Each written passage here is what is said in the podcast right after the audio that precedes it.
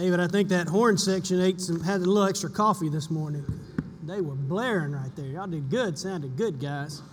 If you've got a copy of God's Word, I'm going to ask you to open to the book of First Peter. We've been going through a journey through Peter's letter, first letter to the exiles of Asia Minor. So we're in First Peter chapter 2 this morning. We're going to be talking about the subject marching orders for kingdom exiles. So last week, as we've already said when we were in our greeting this morning, that we saw a very empowering verse of Scripture which speaks to our identity as the people of God, that we are chosen by, by God to be a chosen race and a royal priesthood and a holy nation, the people belonging to God, so that we can proclaim the excellencies of Him, that we can publicly proclaim the glories of Jesus Christ to a lost and dying world. Well, today we're going to build on that identity as the church and as the people of God as, as Peter now turns from some, some theological implications that he's been talking about in the first chapter and a half to some practical application. So the first, the first bit that we've been looking at is laying a theological foundation for what it means to be kingdom exiles. As kingdom exiles, we've been redeemed by God, we've been saved by the glorious grace of Jesus Christ, but we're also called to be a part of the church, the people of God. And now he's going to turn in these next couple of chapters to some very practical instruction for what that means. That if we are kingdom exiles, what does that look like in our day to day life? And we see even in the beginning of, of verse 11, where, which starts our text today, he says, Beloved, I urge you as sojourners and exiles to abstain from the passions of your flesh which wage war against your soul. I want us to stop there for a second and think about this again, this word sojourners and exiles or aliens.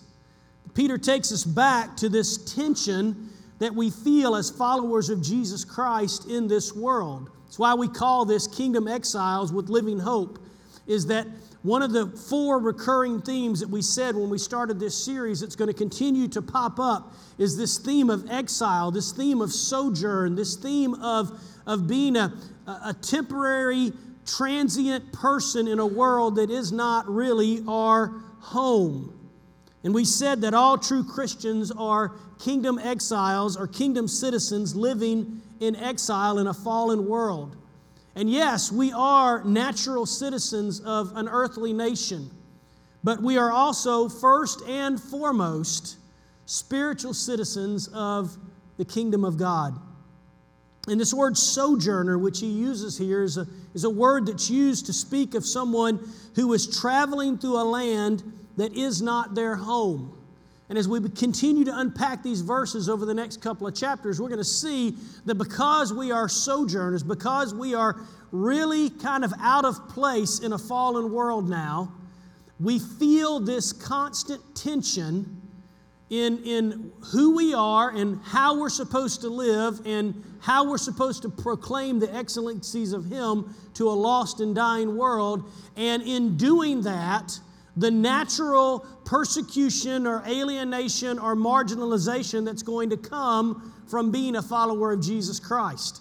As we continue to, to live differently and proclaim the gospel to people who don't understand the gospel, that that's going to create a very natural tension, and sometimes it's going to create suffering or persecution. Sometimes it's going to create marginalization. Sometimes it's going to create tension between us and coworkers or neighbors or even family members.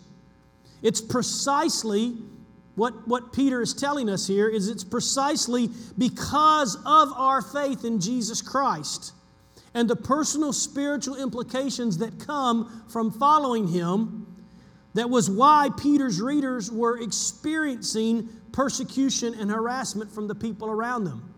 It's precisely because they had been transformed by the gospel and they had a different set of values and priorities and they worshiped a different God. It's because of that that they were experiencing the suffering that they were going through. They rejected the polytheistic religions of their day. They denied that the emperor was God. They said that, that our, our allegiance to Jesus Christ will not allow us to, to worship another God, and so we cannot worship the emperor as deity. And because of that, they, they felt the persecution for that. They rejected the pagan practices that once defined them before becoming followers of Jesus Christ. Many of these people that Peter is writing to, they, they had never heard of the God of the Jews, the God of Abraham and Isaac and Jacob. They never heard of Yahweh, the one true God. They, they had grown up in, in regions that, that worshiped false gods, and because they worshiped false gods, they participated in, in practices that, that gave worship or, or allegiance to that God. But once they heard the gospel and believed the gospel, they could no longer do that. There was a change in their, in their, in their life and in their behavior. And because of that, they rejected those practices that once defined them. As we read through this letter of 1 Peter, it reminds us of this truth, which is that allegiance to Jesus as Lord is going to cause enmity with the world. Let me say that again. Allegiance to Jesus Christ as Lord is going to cause enmity and strife with the world. Because this world is presently being ruled under a different God and under a different set of values. And so I want us to read verses 11 through 17 as we begin to see some practical application of what it means to be a follower of Jesus Christ in our world. Verse 11 again says, Beloved, I urge you. This word urge is, is, is a strong appeal on the part of the Apostle Peter. He's about to tell us that there's going to be something that needs to be different in our lives. I urge you, as sojourners and exiles, to abstain from the passions of the flesh which wage war against your soul. Keep your conduct among the Gentiles honorable, so that when they speak against you as evildoers, they may see your good deeds and glorify God on the day of visitation. Verse 13 Be subject for the Lord's sake to every human institution, whether it be to the emperors as supreme or to governors as sent by him to punish those who do evil and to praise those who do good. For this is the will of God that by doing good you should put to silence the ignorance of foolish people. Live as people who are free, not using your freedom as a cover up for evil, but living as servants of God. Honor everyone, love the brotherhood, fear God, and honor the emperor. In these verses, Peter turns to some very critical instructions for us as kingdom exiles about how we are to live in light of the gospel truth that he has shown us. In light of this, this redemption, in light of the truth that God has caused us, as we read in, in chapter 1, verse 3, that God has caused us to be born again to a living hope that is undefiled and imperishable. And in light of the truth that God has called us to be living stones in a new temple called the church, that we are a chosen people for His possession, in light of those, then we must demonstrate the glory of salvation and being His redeemed people in two critical areas. And so, as redeemed kingdom exiles, may the quality of our daily lives be an accurate reflection of the glory of the gospel. That's what he's saying here. As those who've been redeemed, and as those who no longer are really defined by this world, may the quality of our daily lives be an accurate reflection to the world of the glory of the gospel that has saved us. And he really challenges us in two critical arenas that I want us to look at this morning. The first of those is our example before a lost world, the believer's example before a lost world. He covers these in verses 11 and 12. We read them just a second ago. Peter challenges his readers to keep your conduct among the Gentiles honorable. What is he talking about here? He's talking about the way you choose to conduct yourself before a lost and dying world. That we have, we have a responsibility to oversee our conduct before the world around us. It's the goal of our public witness for Jesus Christ. Now, the word Gentile here is a term used in the New Testament for people who, who do not understand the gospel. We understand that in Judaism, Gentile meant that those who were non Jews, but specifically it meant those who were outside of the covenant of God. And so, in, in Old Testament days and in the first century when Jesus was there, if someone was a Gentile, it meant that they were not, they were not ethnically a Jew. They were born outside of the covenant of Abraham, and therefore they were not part of God's people. And there were different rules for Gentiles than there were for Jews. There was this entire separation. But in the New Testament, God uses that term Gentile and adopts it into the language of the church to help us to understand that this refers to people who don't understand, don't follow, don't adhere to God. Peter's audience was mostly made up of non Jewish people, people who were ethnically Gentiles. But they were not only Gentiles in their ethnic heritage, but they were formerly Gentiles in their understanding of the gospel. And the same is true of you and me. Once we were outside of God's covenant of grace. Once we were lost, and as such, we were aliens and strangers to the good news of the gospel and the promise of salvation. We were Gentiles. We, we didn't fall under the covenant of God's people. We had not been saved and redeemed. But now we've had a total change of spiritual identity. If you're a follower of Jesus Christ, if you've had a point in your life where you've trusted in Christ, where you've believed the gospel and by faith you've, you've trusted in what Christ has done for you, you've now had a change of spiritual identity. That's why Paul tells us we must no longer walk as the Gentiles do in the futility of their understanding. That, that you're no longer identified by that term. You see, God sends those who were once lost and alienated from God, but have now been saved by the gospel, he sends those people back out into a lost world to be public demonstrations of the power of the gospel and public witnesses to the truth of the gospel. God uses us as a demonstration, an example to people of what it means to be followers of Jesus Christ. In essence, Paul is saying in verses 11 and 12, your public witness matters. Your public witness is crucial. You need to steward your conduct before a lost and dying world. You need to examine the example that you present to people who do not know Christ and ask yourself this Is my conduct, is the way that I conduct myself before people who don't know Christ, is it honorable? Is it, a, is it in such a way that it brings honor to the Lord Jesus Christ and it creates within others a desire to know Him? It's the believer's example before a lost world.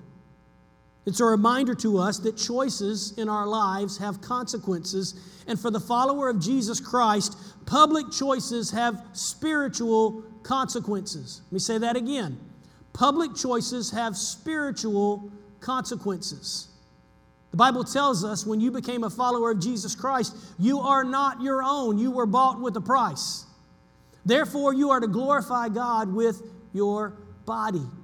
You're to set about using your life as an example of what it means to be a follower of Jesus and to glorify Him in your actions.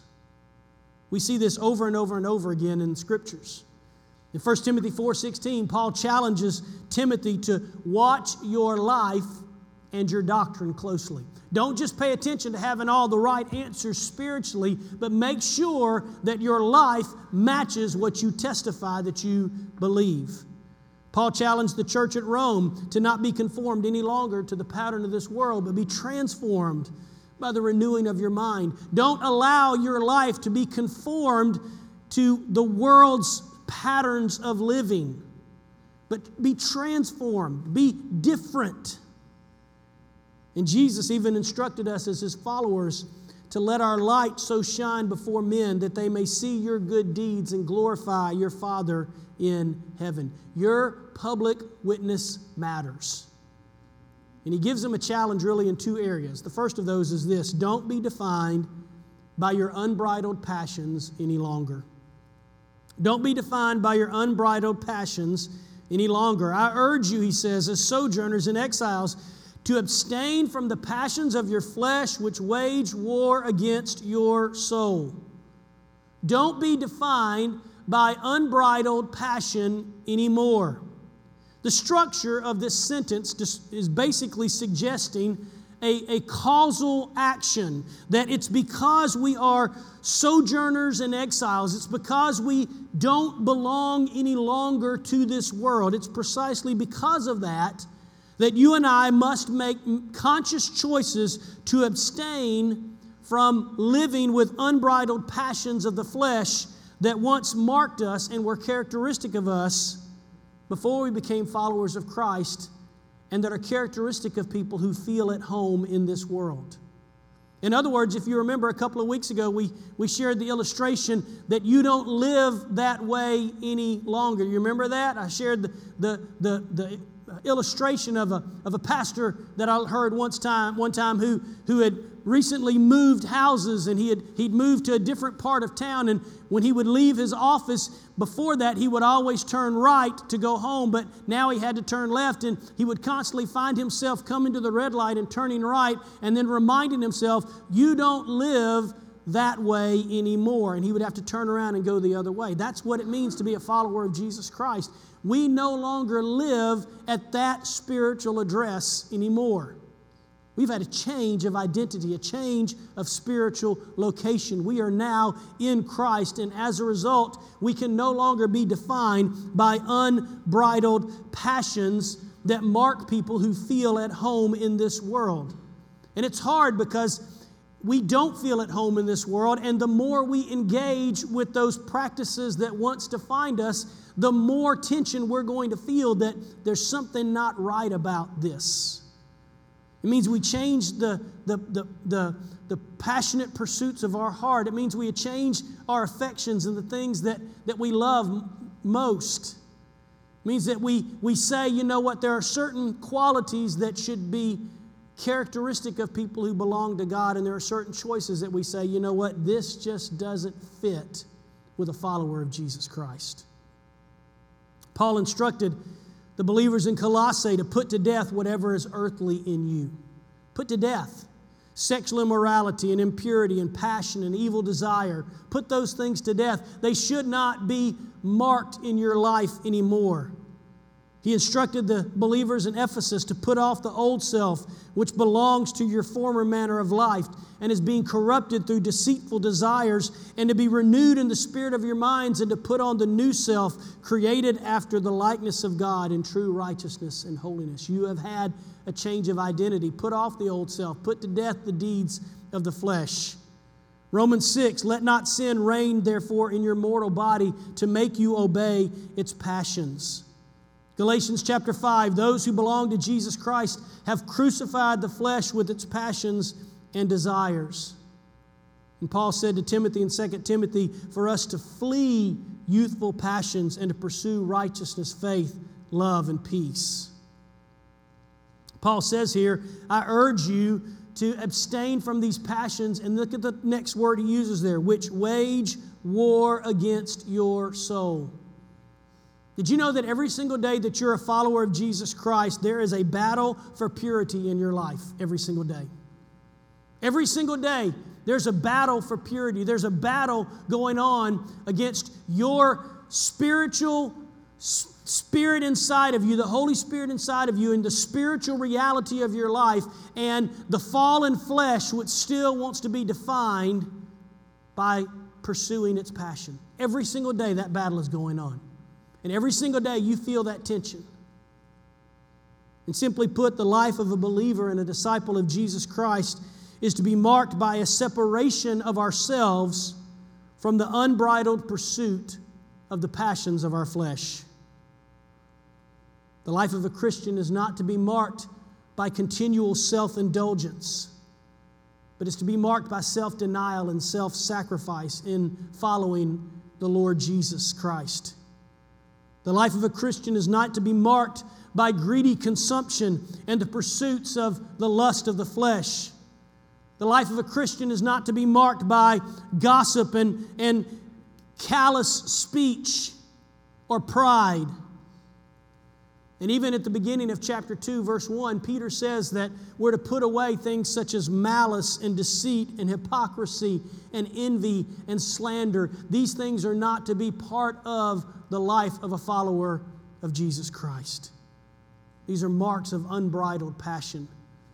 And so he says, as a follower of Jesus Christ, you need to choose not to be defined by your unbridled passions any longer. It's not about, it's not about what you, what you uh, what you participate in. It's not about, it's not about what you feed yourself with and what you enjoy and being identified by the same things that the world loves. There should be something different about our life. But secondly, he says we need to commit to being a public demonstration to others of gospel transformation.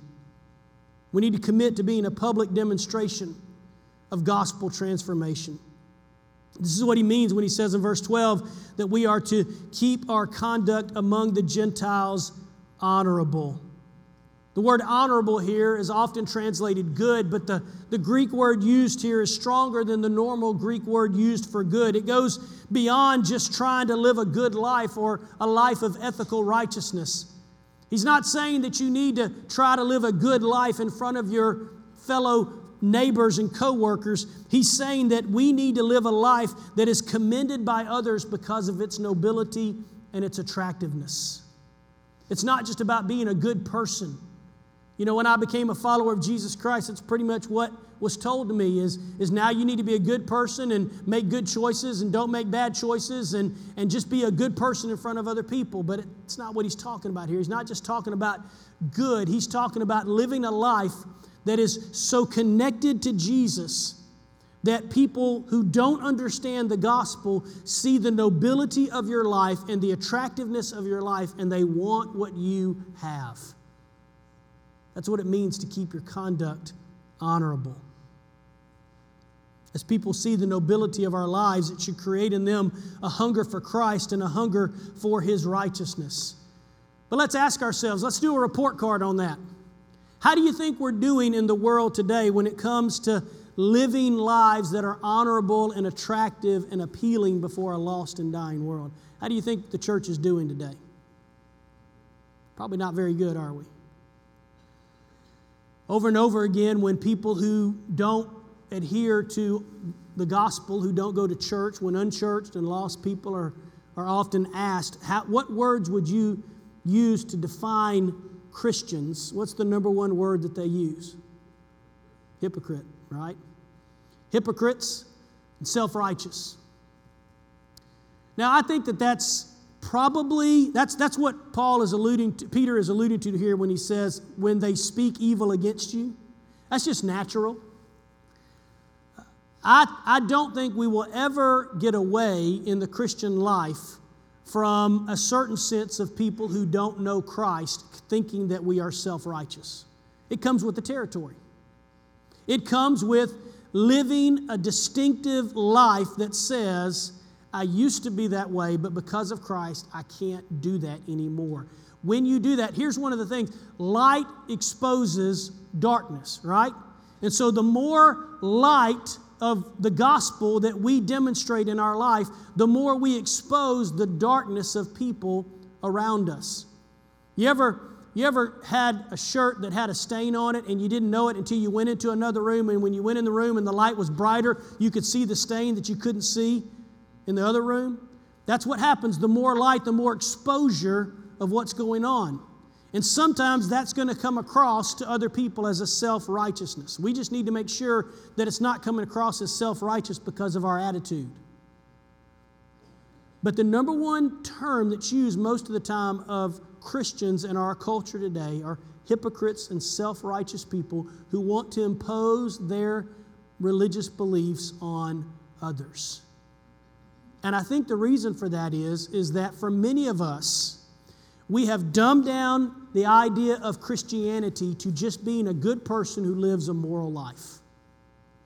And what they see sometimes is a disconnect between how we live and what we believe.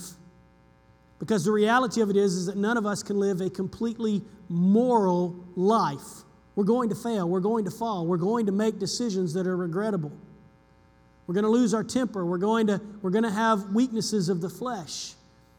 And we need to make sure that the quality of our life before a lost and dying world is of such attractiveness that even in those moments when we fail, they still see the fact that our lives are lived with a certain sense of nobility and excellence and attractiveness. The reality of it is, is that when people see your daily life and my daily life, it either creates a hunger in them to know what it is that causes us to live that way, or it creates a repulsion in them that doesn't want anything to do with us. That's what he's talking about here. That we need to keep the conduct of our lives before a lost and dying world honorable. Now he says, when they speak of you as evildoers, speaking exactly of the expectation of slander from those who don't share our faith. You see, slander and malignment are favored weapons of unbelievers. They love to vilify Christians and paint us as self righteous do gooders. And we should not be surprised when they do, and we should not take it personally when they do. But Peter's counter is that we should, when pagans do resort to slandering us, we should counter their slander with more good deeds and a life that is so attractive that on the day when Jesus Christ returns, those very same pagans will give glory to God for the way that we lived before them. Some of you may have experienced this as a follower of Jesus Christ where you had a maybe a family member or a, or a co-worker or a neighbor who didn't who didn't believe in Christ, who wasn't a Christian, who didn't share your values, but but over time they would say to you, you know what, one thing I noticed about you is that you just you just always lived differently. I didn't understand it, but but the more I watched your life, the more I realized there was something in you that was different than other people. I remember when my father came to faith in Christ, that was one of the things that was a big deal for, for him was that there were many people that he worked with that were Christians who whose life was really no different than that of my father. But there were a couple of men who worked in the same place that he did, the same post office that he did. And the way that they conducted themselves was differently. They didn't, they didn't laugh at the crude jokes, they didn't tell the crude jokes, they, they didn't participate in some of the conversations. They, they lived their lives with a certain sense of attractiveness that I believe was one of the reasons why my father came to faith in Christ. So, first we see the believer's example before a lost world, but secondly, we see the believer's attitude towards authority. A second critical area that you and I need to examine is our attitude towards authority. Now, in verse 13, he's going to shift, and basically, over the next several verses into almost all of chapter 13, he's going to talk about submission. He's going to talk about submission to the government, he's going to talk about submission to masters, and he's going to talk about submission of wives to husbands, and we're going to talk about those later. But in this idea of submission, he's talking about the way we as believers express our attitude towards God given authority. Verse 13 says, Be subject for the Lord's sake to every human institution, whether it be to the emperor as supreme or to governors who are sent by him to punish those who do evil and to praise those who do good. For this is the will of God. Now, here, here's, here's something I want to give you a little, little hermeneutical principle, okay? Whenever you see the Bible say, This is the will of God, underline it. Because all the time we go, I just want to know what God's will is. I just want to know what God's will is. I just want to know what God's will is. Well, the Holy Spirit is telling you right now, this is the will of God. Okay? So if you got a pen, underline it. Put this in practice. This is the will of God, that by doing good you should put to silence the ignorance of foolish people. Live as people who are free, not using your freedom as a cover up for evil, but living as servants of God. Honor everyone, love the brotherhood, fear God, and honor the emperor. A second place where you and I demonstrate the glory of salvation to a lost and dying world is in our response to authority. In our lives, Peter says that we are to submit to all God given forms of human authority. Be subject, for the Lord's sake, to every human institution.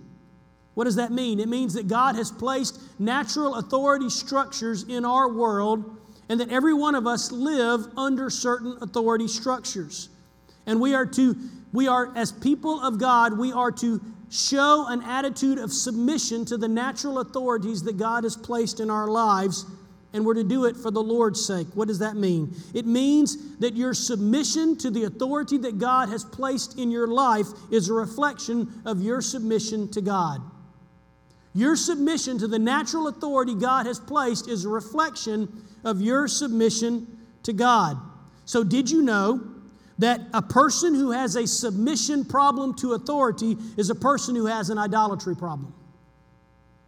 A person who has a problem submitting to authority is a person who is worshiping the wrong God.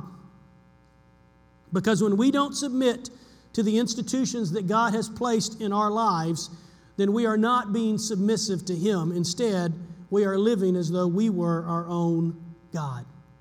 Submit for the Lord's sake to every human institution. And He gives us two practical ways that we do that. Number one, submit to God's good purposes for government. Submit to God's good purposes for government. Now, there are natural authority institutions in our lives, and just because we live in a fallen world, none of those authority structures are perfect. And there are going to be times when you grow up in an imperfect family structure or an imperfect government. But we need to learn to submit as God's people to God's good purposes for government. The word submit here means to arrange one's life under the authority and guidance of another. It's to purposefully and willingly arrange your life under the blanket of authority and guidance that God has placed in your life. And here's the problem we don't naturally like submission in our culture because we see the word submit as a stifling of human freedom. But submission is not a stifling of freedom. Submission is living out the freedom of Christ under the willing yielding of our life to the natural authorities that God has placed over us. And one of the most important ones is our response to government. It's interesting because we can't help but read this, this scripture about being submitted to emperors and governors and submission to government without the, without the lens of the, the world in which we live in, the, the, the nation in which we live in. And so we read this through a, a constitutional Declaration of Independence type lens, but we need to remember that in Peter's day, when Peter was calling believers to submit to government, it was very different than the government that you and I enjoy today. The government of the exiles that Peter was writing to was one of a world power that ruled by domination. You see, the people in, in Peter's day did not live under the blanket of a representative government that was elected by popular vote. In, in their culture, the emperor was sovereign, and the empire demanded personal allegiance. And Peter's readers were feeling an increasing tension between the values of the occupying nation of Rome and the values of the kingdom of God. And they're the same tensions that you and I feel in our culture today. Submission is not a popular notion in a culture that values personal independence and individualistic freedom as its highest virtues. We're a nation that was born under the fight for independence and freedom from tyrannical rule. And so we value freedom. And our freedom is seen as a personal, inherent right, and submission sounds like some form of subjugation or enslavement. But we need to be careful about that. We need to be careful that our first and foremost allegiance is not to the red, white, and blue, but it is to the kingdom of God. And to understand that God has built our world with natural authority structures to which we must all learn to submit. God gave you a family structure in your life to shape us when we are young. And God has government structures in our life that are given to us to promote good and to punish evil. And we have workplace structures that provide sound policies for employment and business. And we have the spiritual authority of the church to whom we gladly submit our lives to one another and, and to whom we submit for our personal spiritual growth. We're to learn submission to all of these, including that of government. Because our submission to civil authority is grounded in our primary and ultimate submission and allegiance to God. And ultimately, the reason for our submission to government is not to avoid trouble and not to avoid persecution, but to bring honor to our King.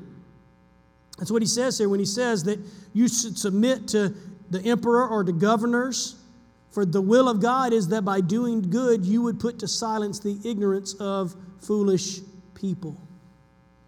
We're to make known his greatness and to trust in him by our willing obedience to the government that he has placed us under. So, not only do we need to submit to God's good purposes for government, not only do we need to be good citizens of the nation to which God has placed us, but we need to live in spiritual freedom as a willing slave to the Lord. We need to live in the, in the beauty of our spiritual freedom in Christ, but we do so as a willing servant or slave to the Lord. That's what he says here in verse 16 to live as people who are free, not using your freedom as a cover up for evil, but living as servants of God. Peter anticipates the response of his readers who, as he would say to them, you need to submit to God's good purpose of government, that government exists to, to punish evil and to promote good. He, he, he understands their natural response, which is going to be, but when we became followers of Jesus Christ, we're part of his kingdom now, and our allegiance is to him as king, not to the emperor as king. And he understands that. He's affirming that. But he says, You need to live as people who are spiritually free, but you should not use that spiritual freedom in Christ as a cover up for rebellion against the government that God has placed you in.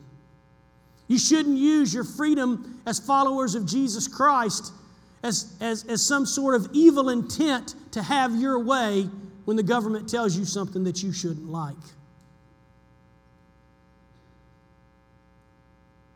And because of this, in many ways, you and I are called to live with much more honor in our lives than those around us, including those who govern us.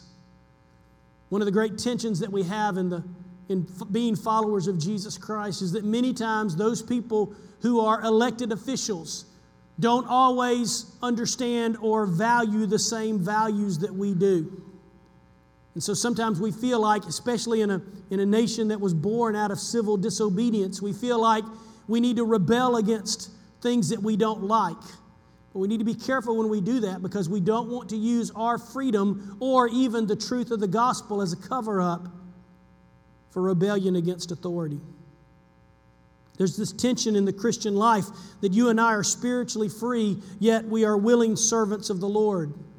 We are redeemed. We are, we are changed. We are saved. We have experienced a change of allegiance in, in, in our sovereigns, but and we understand that this world is no longer our permanent home and no longer our final destination. However, for the time being, we are still expatriates and sojourners who operate in submission to the laws of the land in which we reside. Martin Luther once wrote A Christian is a perfectly free Lord of all, subject to none and a Christian is a perfectly dutiful servant of all.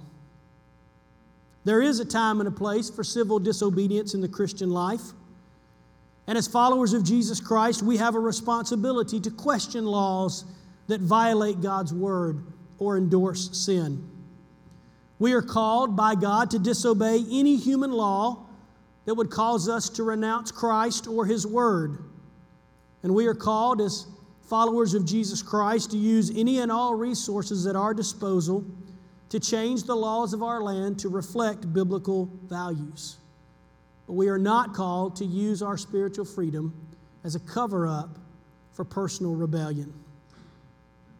Peter finally summarizes this idea of submission to authority and by giving us a fourfold command that should govern our human relationships. He says, really, if you want to see what this looks like in action, here's four practical things that you and I need to do. Number one, honor all people. Honor all people. What does that mean? It means that we need to treat every person with the respect due to someone who bears the image of God.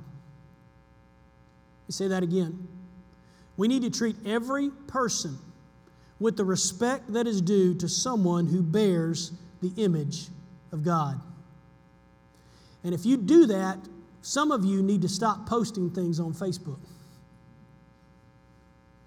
Because sometimes we say things about people that we disagree with that we shouldn't be saying about somebody who bears the image of God.